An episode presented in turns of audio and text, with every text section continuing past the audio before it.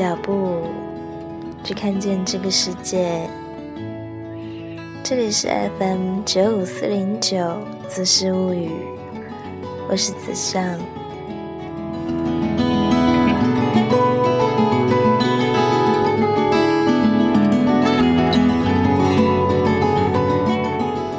盛夏慢行，带你看见从未知道的东南亚。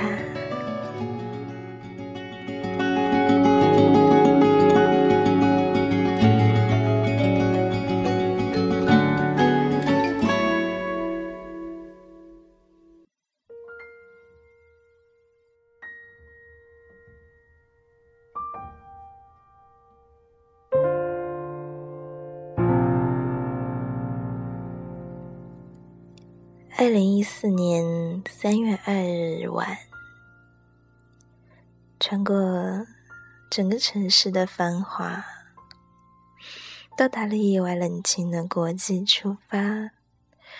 午夜航班，旅人们总是满脸的倦意，可是还会有因为要出发所带来的兴奋。这是我第一次来到国际出发。第一次出国，很奇怪，很多人都觉得你为什么会选择这样冷僻的地方去完成自己第一次出国的旅程？可是我想告诉你们，真的是一个非常不错的选择哦。有的时候，其实你可以去选择一些非常特别。不是那么为人所知的地方去完成，对于你来说也是意义非常的旅行。在整个旅行出发前大约一周的时间，我才办好了这次旅程的签证。那么其中有一个非常不容易办的签证呢？就是文莱的签证。嗯，这次旅程，我就是向往这样的一个地方。而因为这样的一个不容易办的签证，在机场我也很荣幸的被要求稍等片刻。嗯，因为要为一次办的新的签证采用。然后我和边防警一起交谈，他会告诉我很多，嗯，出国旅行的一些小知识，比如叮嘱我千万不要带水果，不要买象牙，不要买玉器，等等等等。当我走进机舱的时候，已是。二零一四年三月三日凌晨零点，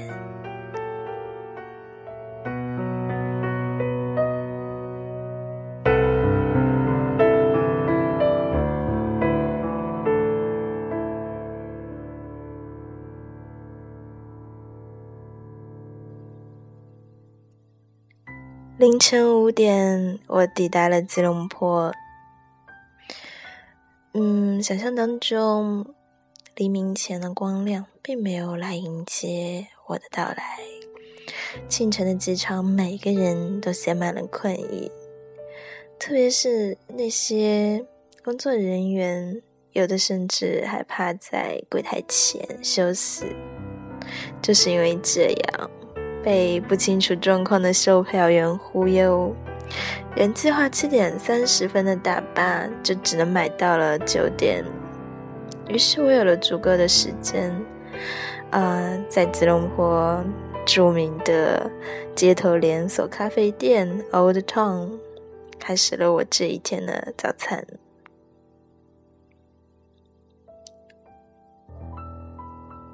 我的第一站是马六甲，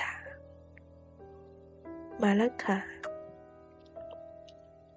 很多人都对这个地方会有印象，是因为有听说过马六甲海峡，会觉得这一定是在海边，有很多很多海水，然后可能是一个小岛这样的一个地方。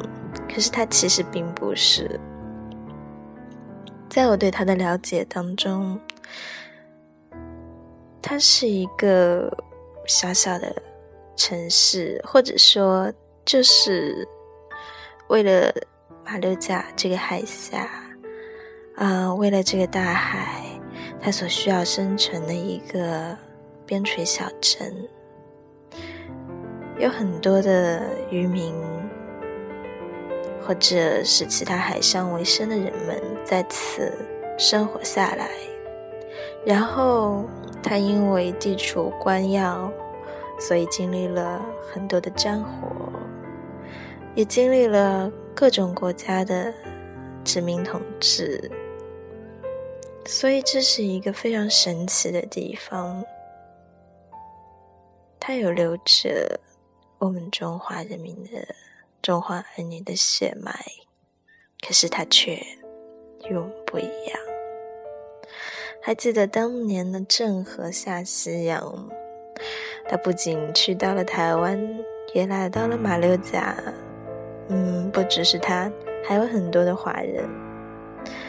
所以我对这个地方会有好奇，我想去看一下一个与海峡相望的小城，在这样宁静的环境当中。人们是怎样生活的？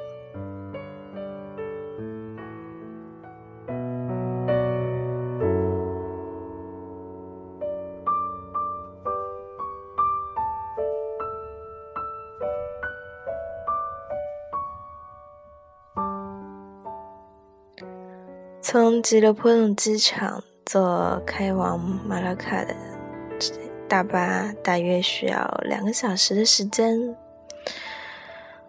当汽车上路的时候，我才开始留意到，嘿，这里已经是左舵交通了区域，所有的汽车行驶都是靠左边。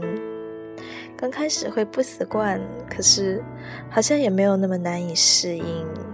看着窗外的风景，慢慢就好像习以为常了。在车上。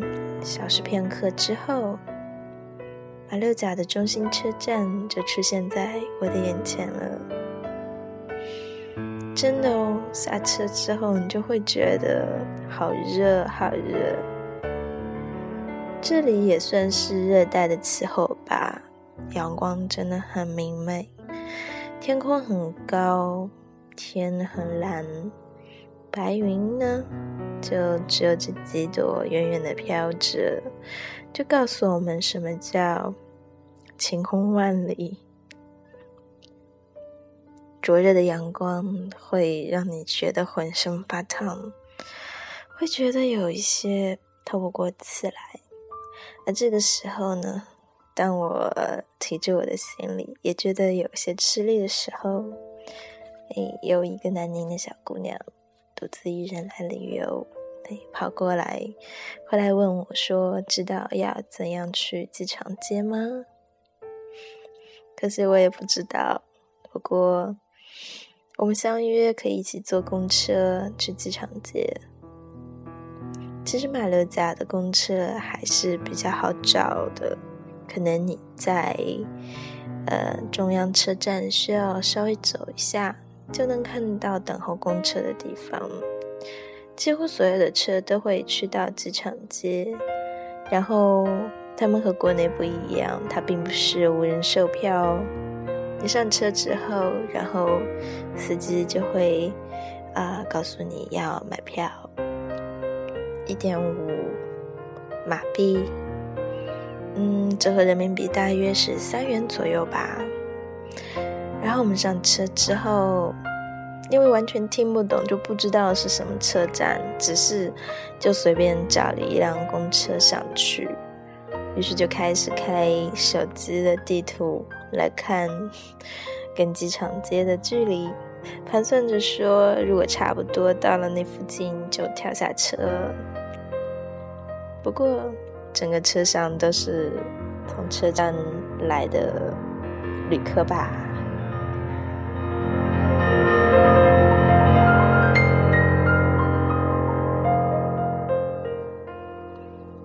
花多少时间，我们就到了机场街马六甲的中心。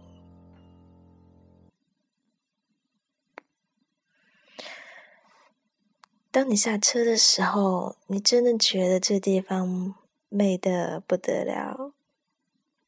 你下车就会在它的红屋，在它的中心的广场，你会看到红色的、古老的墙壁，啊，还有嗯一整街的器物。我不知道应该怎样形容这种红色，类似于玫红色吧。经历了岁月的洗礼，还是觉得非常的光鲜亮丽。然后，在它的边上还有教堂，还有一排的花车。你知道，那花车其实就是人力三轮车哦，只是被车夫打扮的花枝招展，什么样的装饰品都会有装饰上去，想招来游客来乘坐他们的。特色的人力小车，我们在下车还在纠结往哪个方向走的时候，就已经有在树荫下乘凉的老人，马上就招呼我们说：“小姑娘，过马路要走人行横道哦，你们在国内也是应该要走人行横道的吧？” 真的，我们没有说想要乱穿马路啦。但是，第一个和你说话的人，居然说的是你熟悉的话语时，你真的觉得一切都不可怕了。这个陌生的地方，就从第一句话开始向你伸出友好的枝桠，让你不用担心。不用害怕什么。我和南宁的小姑娘一起拖着箱子沿着街边走。我要去找我的旅店，而她呢？她真的只是忽然想到要到马六甲来，所以就过来了，连住处都没有预定。所以她真的就是在一边走一边寻找住处。这就是已经是在旅行的攻略当中最著名的机场街了，甚至可以这样说，很多的行人都会把机场街就等同于马六甲。嗯，有人会这样形容它，类似于鼓浪屿吧。可是，我觉得某种程度上来说。会比鼓浪屿更漂亮，因为他们的建筑很老，可是都有很丰富的色彩。有的墙面上还有特意绘画着的一些图案，说着“欢迎光临，欢迎游客”这样特别友善的话语。不仅仅是。古老的痕迹吧，还会有更多，嗯，热情好客的痕迹在里面，而且非常富有的乐趣。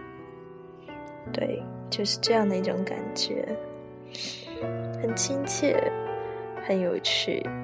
然后走在这个老街上，因为是老街、老的房子，道路真的很狭窄。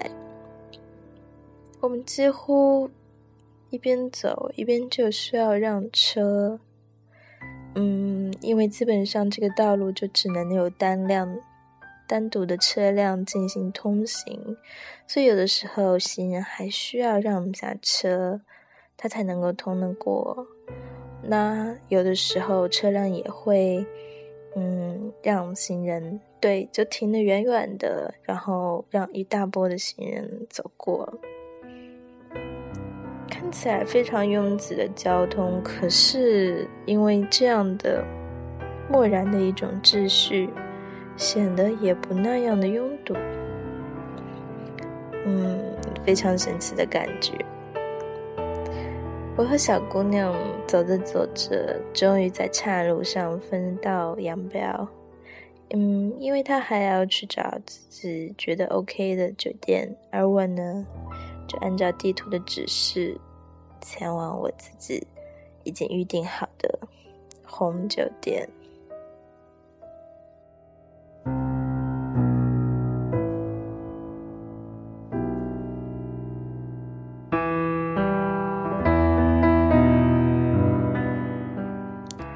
在我这一趟的行程当中，红酒店是最最最便宜的一家酒店了。其实它就是一个家庭旅馆的概念。嗯，我看了很多很多的评论，它的评分都超级好，超级高，于是就预定了这一家。按折合人民币的话，总价才一百四十元一晚。所以刚开始，其实我对这里并没有抱有太大的希望。可是当我拖着箱子，终于走到了酒店的门口，它的大门呢，你一眼望进去就是很干净的阶梯，一直延伸到二楼，然后那里才是酒店的大堂。对，收拾大堂只是一个 check in 的柜台，在这里呢，楼层的分布跟国内不一样。我们所说的一楼，在他们那边呢是 G，，嗯，也许就是 ground 的意思。那么他们说的一楼呢，其实就相当于我们说的二楼。于是我来到一楼，老板真的很热情。嗯，是一个中年的男士啦，他是三代华裔，所以他中文也说的很好啦，完全都不用担心交交交流沟通的问题。打开房间很小，可是很干净。嗯，应该有的设备都有了，只是比起星级酒店来说，没有那么精致考究的装潢。老板很热情的帮我们把旅行箱都拖到房间，然后就会拿出他自己已经打印好的彩色地图给到我们，告诉我们说，嗯，哪些景点是值得去的，那些景点你一定要看。从酒店走出去之后，应该怎样怎样怎样才可以到哪个地方？详细的讲解了大约有十几分钟。真的，你有什么样的疑问都可以告诉他，他都会在他打印出来的这张地图上帮你进行标注。不只是这样哦，当我们已经准备要出门的时候，老板他又叫住我们说：“你们想去看马六甲的夜景吗？”当你觉得，哎，可以哎，可以去考虑看一下。于是老板就叮嘱我们，一定要在晚间六点十五分回到酒店，然后他会带我们去看一看马六甲的夜景。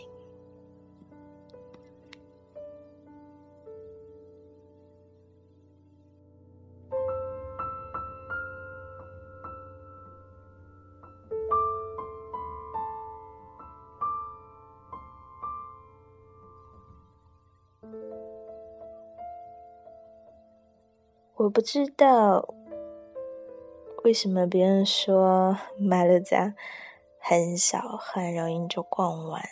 真的，当我拿着手绘的地图，然后出门，其实我立刻就已经迷路了。那个时候大约是中午，肚子正饿得厉害，于是想着一定要去吃当地最出名的海南鸡饭哦，就不管其他的景点，一直按着地图的方向去找那家中华茶室。对，记住，一定要去吃中华茶室的海南鸡饭。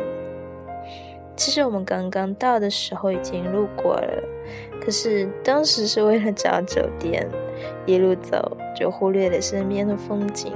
而现在呢，为了吃，还是一路走。忽略了身边其他的风景。等我们到的时候，已经下午快一点半的样子。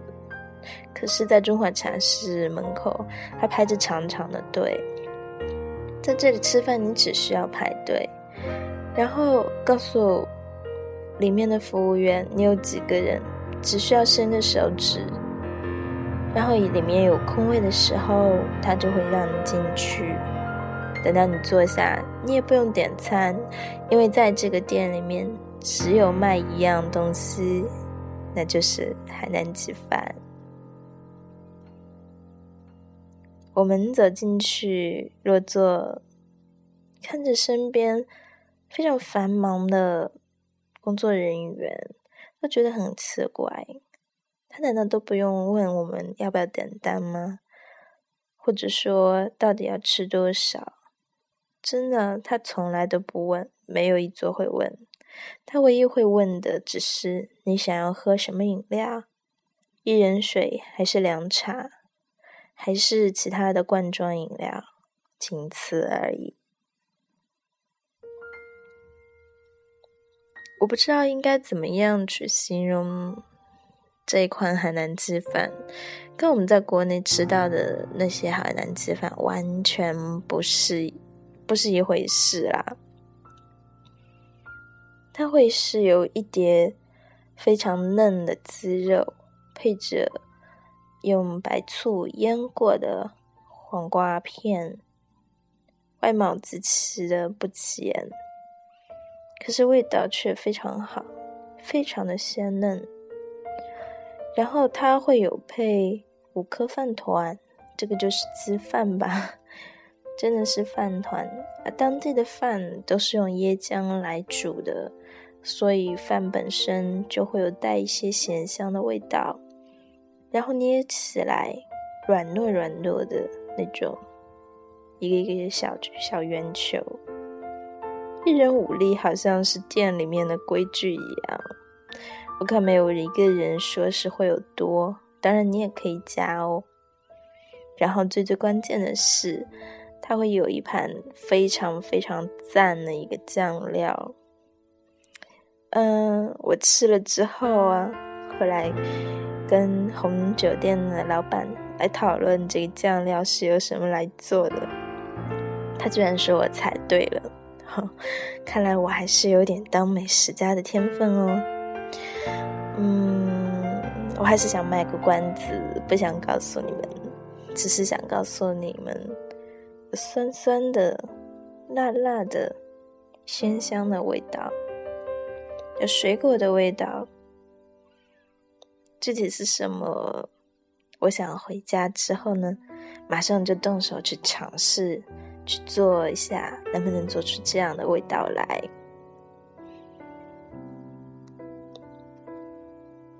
填饱了肚子，就要开始参观。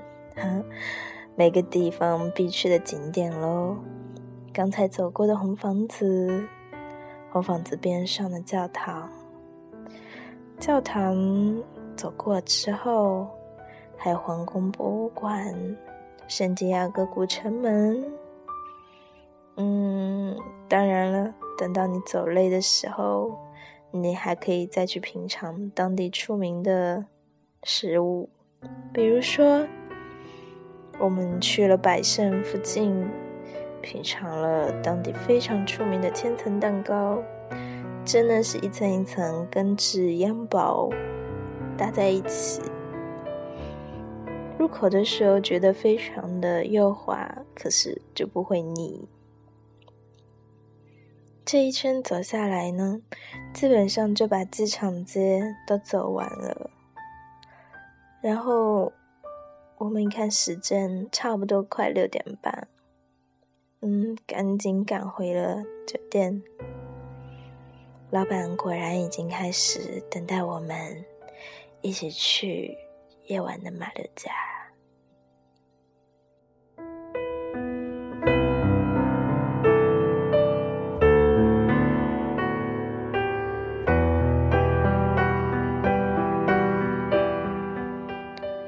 红酒店的老板亲自开车带着我们一行六人去往海边。这时候才知道，马六甲并不只是旅行攻略中那么小小的一块。其实它是一个很大的城市。从百盛商场开始这一块，可能都是后面为了城市发展，所以填海造地开始扩张的版图。而这一块呢，才算是。比较现代化的一个新城，而我们作为游客经常到往的机场街附近，就是马六甲最古老的老城。晚间，我们现在身处的这个海岸边呢，嗯，也已经是围海造天了。结果，你已经可以。远远的看见马六甲海峡，隔海相望。这里海水并不清澈，灰浅的颜色，而右手边就是海上清真寺，并不算非常的宏伟。可是当日光渐落，在海浪边。听到祷告的声音悠扬的传出，然后你坐在海岸边，就看着海水拍在岸上的石头发出的声音，就这样呆呆的坐着发呆。觉得这是很多人都想要找的一种安宁的。释放内心的环境。其实我听不懂伊斯兰教他们的古兰经到底讲些什么，可是那样的声音真的会触动你的内心，你会在那边放空，会让思绪飘得很远，而这个时候，你整个人、整个身心都会放松下来。有一种安详、悠远，有一种灵魂在游走。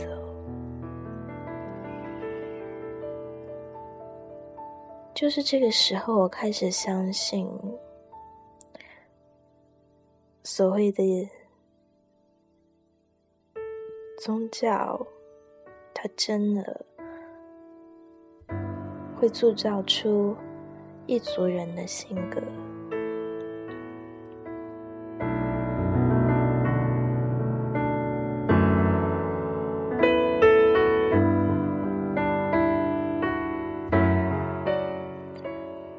我们在海边和老板进行交谈，这才了解到，原来百盛百货就是从马六甲发家的，而他所在的英雄广场，这是原本马六甲的海岸线。在现代化发展的今天，政府为海造地扩张的版图，其实也说不上好还是坏。但是至少在我看来，还没有破坏这个小城的淳朴与安宁。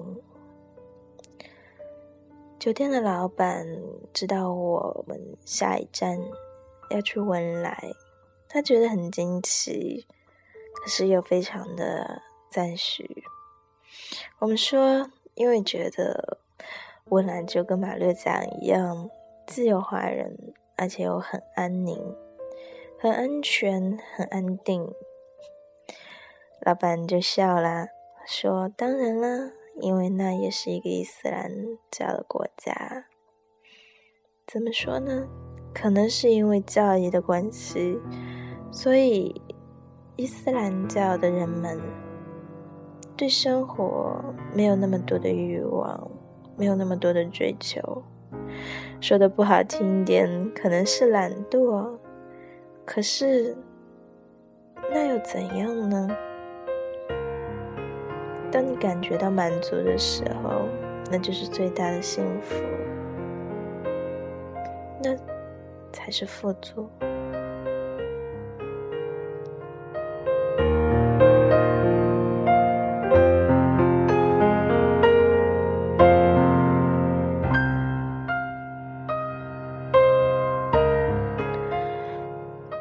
酒店的老板要带我们去山顶，在马六甲的制高点眺望整个城市的夜景。那个时候天已经全黑了，树上有好多的猴子，刚开始你都看不清，但发觉真的，它们就像隐藏在夜空中的精灵一样，就在树间，好像在看着我们。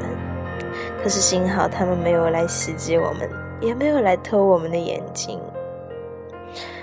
我们同行的有一对辽宁的小夫妻，还有意大利的夫夫妇。我们一起让老板推荐美食。那最后，我们来到了万里香沙爹。以前听说沙爹总是跟沙爹牛肉干联系在一起，那这一次呢，才知道所谓的吃沙爹。其实就是类似小火锅的样子，在一个小小的火锅里面煮着沙爹酱，然后把你选的那些食物一串一串的放到里面去煮，非常有趣味，而且味道超级棒，真的哦！至少我觉得在国内你可能都吃不到这样的沙爹锅。老板呢？在等我们吃完饭之后呢，又开车载我们去参观了马来的民居，就是伊斯兰教的信徒，纯正的本地人，他们几百年以来生活在河边，依河而建，每一户都是独立的住宅，嗯。其实可能跟我们现在的认知会不一样，它也是一个村子，但是在我们游人看来，根本就看不出那是一个村庄。每一户都是打扮的非常非常的精美，非常的漂亮，然后整个庭院都是开放的，你可以走进任何一户人家庭院里，只是不不要发出声音，不要去打扰别人。当然，他们的房门是锁着的。那也有一些，嗯，当地人就坐在有些屋子的庭院里聊天。那我们也不知道他到底，啊，就是屋子的主人呢，还是也跟我们一样，只是路过在这里休息一下。听说马来人呢也是非常喜欢养猫，那。小猫呢，在他们看来是非常吉祥的一种小动物，所以家里会有好多。而小猫也都不怕生，在我们参观的时候，就有一只灰色的小猫一直跟着我，在我的脚边转悠转悠，窜来窜去，用它的尾巴和身体不停的靠着，我几乎都想把它带走了。可是，在我们要离开的时候，它就好像玩腻了大玩具一样，打了一个哈欠，又慢悠悠的走回去了。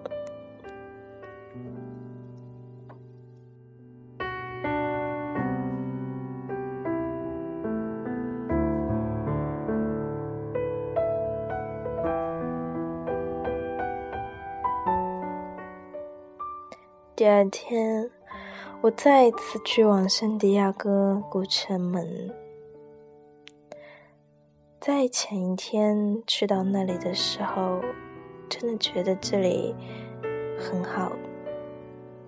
它也在一个制高点，从这个古城门开始往下，嗯，四面八方。我猜测，可能在古时候，下面会建有好几个炮台，而所谓的圣地亚哥古城门，就相当于是一个瞭望的哨口一样。而如今，只剩下一个空空旷旷的墙。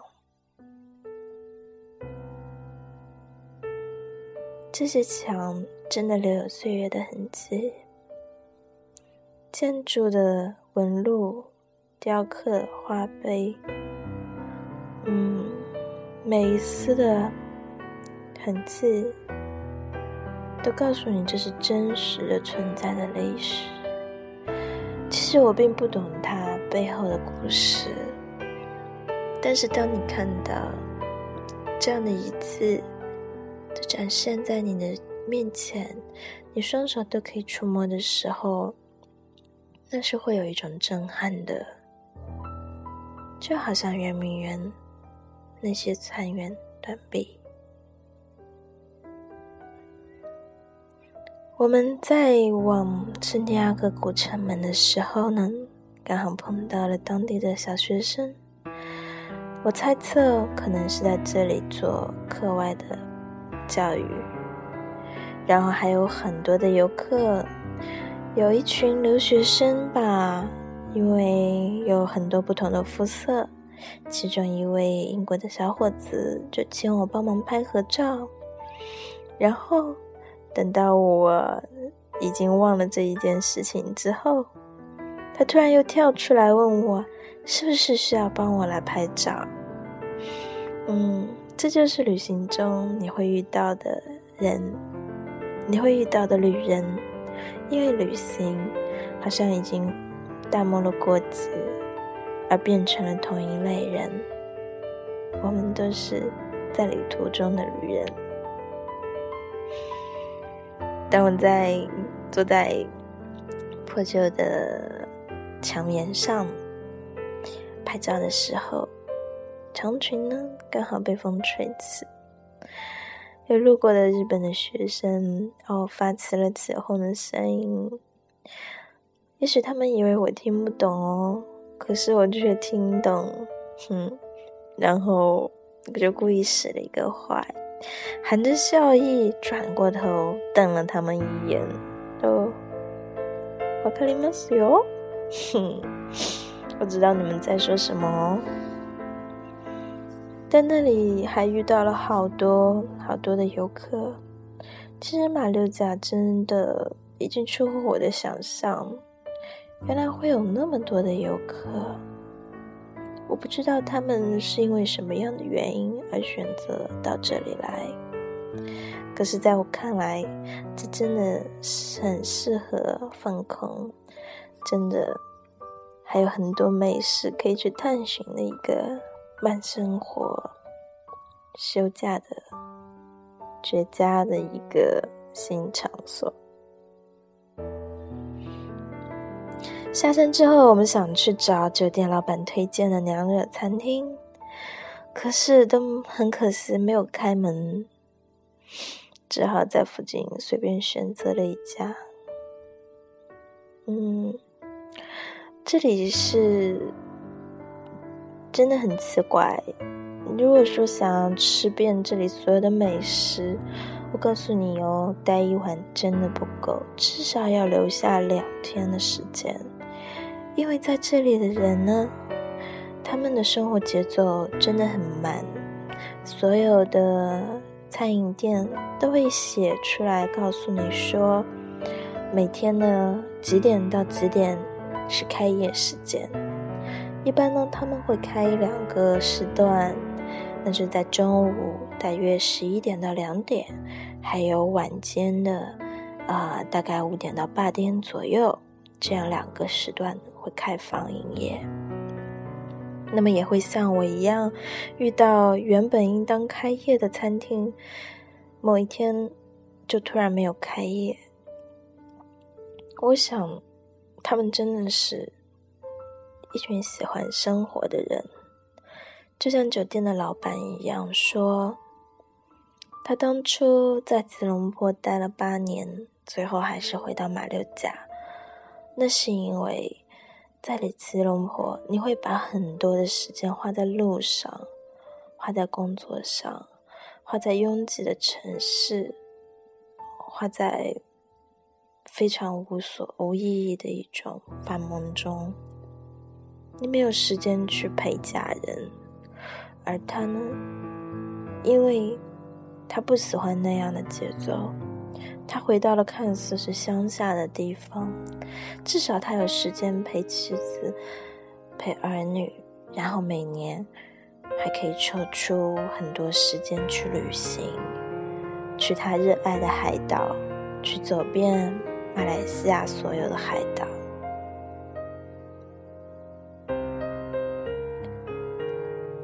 似乎在马六甲真的还留下了很多很多的遗憾。有很多的美食都没有来得及品尝，还有像一些大家推荐的景点都来不及去看一下。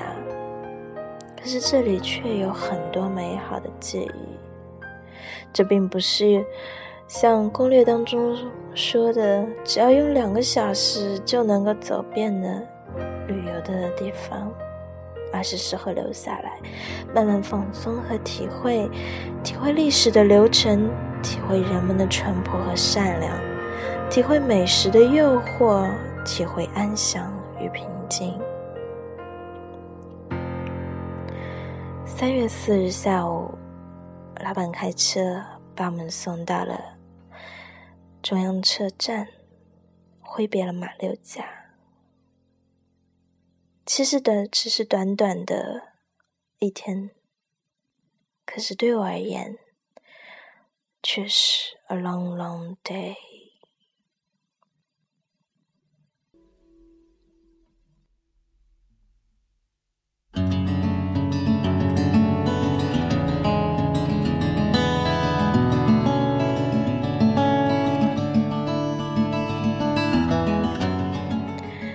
盛夏慢行，下一站，我们将一起走进文莱这一个传说中的国度。